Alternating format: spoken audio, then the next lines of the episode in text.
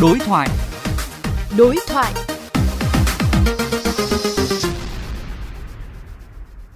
Thưa ông, quyết định mới của Ủy ban nhân dân thành phố Hồ Chí Minh về quản lý và sử dụng tạm thời một phần lòng đường vỉa hè trên địa bàn có những điểm mới nào so với quyết định trước đây? Trong cái quy định mới này thì nó quy định cụ thể các trường hợp được phép sử dụng à, bao gồm các uh, trường hợp như là kinh doanh buôn bán để xe tự quản rồi à, lắp đặt các công trình tạm và cái việc mà giữ xe à, rồi à, tập kết vật liệu vân vân. Các à, trường hợp này cũng đã cơ bản cái đáp ứng được cái nhu cầu của người dân trong cái việc sử dụng cái lòng đường vỉa hè. À, ngoài ra thì một số cái trường hợp cũng được quy định cụ thể mà không phải cấp phép à, đối với lại công tác sử dụng vỉa hè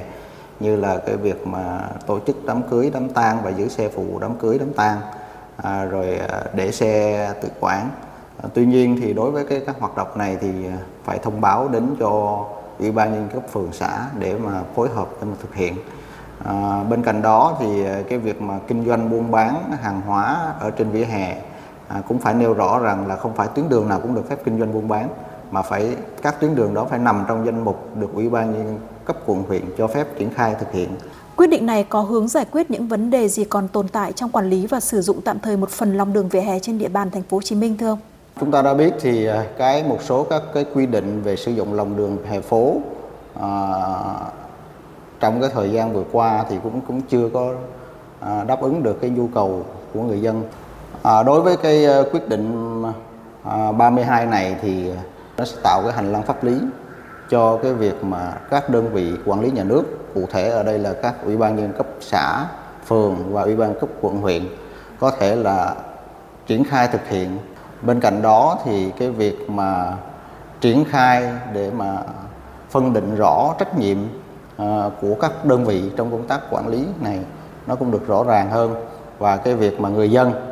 à, có nhu cầu sử dụng à, cho cái mục, vỉa hè cho cái mục đích, ngoài cái mục đích giao thông thì đã cũng đó được quy định cụ thể, chi tiết à, trường hợp nào được phép sử dụng và trường hợp nào không được phép sử dụng và sử dụng đó thì phải tuân thủ những quy định như thế nào.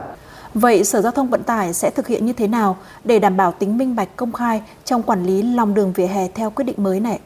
Trong đó có một hai cái điều mà Sở Giao thông Vận tải phải tổ chức hướng dẫn cho các đơn vị triển khai thực hiện. Cụ thể là điều 16 và điều 21 thì hiện nay thì chúng tôi cũng đang phối hợp với các À, đơn vị để có sớm ban hành cái văn bản hướng dẫn triển khai thực hiện à, trước cái ngày mà cái quyết định có hiệu lực là ngày 1 tháng 9.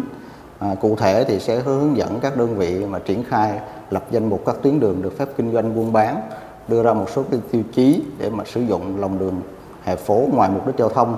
và cái việc mà cái các tuyến sắp xếp các tuyến đường nào được phép đổ xe, được phép lắp đặt các công trình và vân vân thì bên cạnh đó thì cái điều 17 và 18 cũng quy định cụ thể cái việc mà trách nhiệm của ủy ban nhân cấp cấp huyện cấp xã phải triển khai thực hiện. Do đó là hiện nay thì đối với sở giao thông thì chúng tôi cũng đã thành lập một cái tổ uh, của sở để mà triển khai uh, hướng dẫn uh, thực hiện cái quyết định 32 này. Về cơ sở xác định mức thu phí các khu vực thu phí thì sao thưa ông? Và để cái việc mà triển khai thu phí thì hiện nay Sở Giao thông Vận tải cũng đang hoàn chỉnh cái đề án thu phí sử dụng lòng đường hè phố theo quy định của luật phí và lệ phí năm 2015 à, để mà trình Ủy ban nhân thành phố báo cáo Hội đồng nhân dân thành phố thông qua thì trên cơ sở cái mức phí mà được Hội đồng nhân dân thành phố thông qua đó thì chúng ta mới bắt đầu là triển khai thực hiện cái việc mà à, thu phí sử dụng lòng đường hè phố à, theo theo đúng luật phí và lệ phí. Các cơ quan chức năng sẽ phối hợp như thế nào để thực hiện quyết định mới này và đảm bảo tính hiệu quả trong quản lý? Cái việc mà phối hợp giữa Sở Giao thông Vận tải, Ủy ban nhân các quận huyện và các cái đơn vị khác như là Sở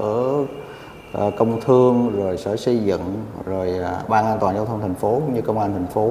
trong cái việc mà triển khai hướng dẫn này cũng đã được quy định cụ thể trong cái quyết định 32 trong cái phần tổ chức thực hiện. Thì căn cứ theo chức năng nhiệm vụ đó thì các đơn vị sẽ triển khai cái nhiệm vụ của mình. Thì bên cạnh đó cũng phải có sự phối hợp giữa các đơn vị trong cái việc mà à, xác định rõ là, là tuyến đường nào được phép kinh doanh buôn bán tuyến đường nào được phép đổ xe tuyến đường nào được phép à, à, tập kết vật liệu thì cái nội dung này thì cũng đã được ờ, quy định cụ thể thì chúng tôi cũng sẽ phối hợp ờ,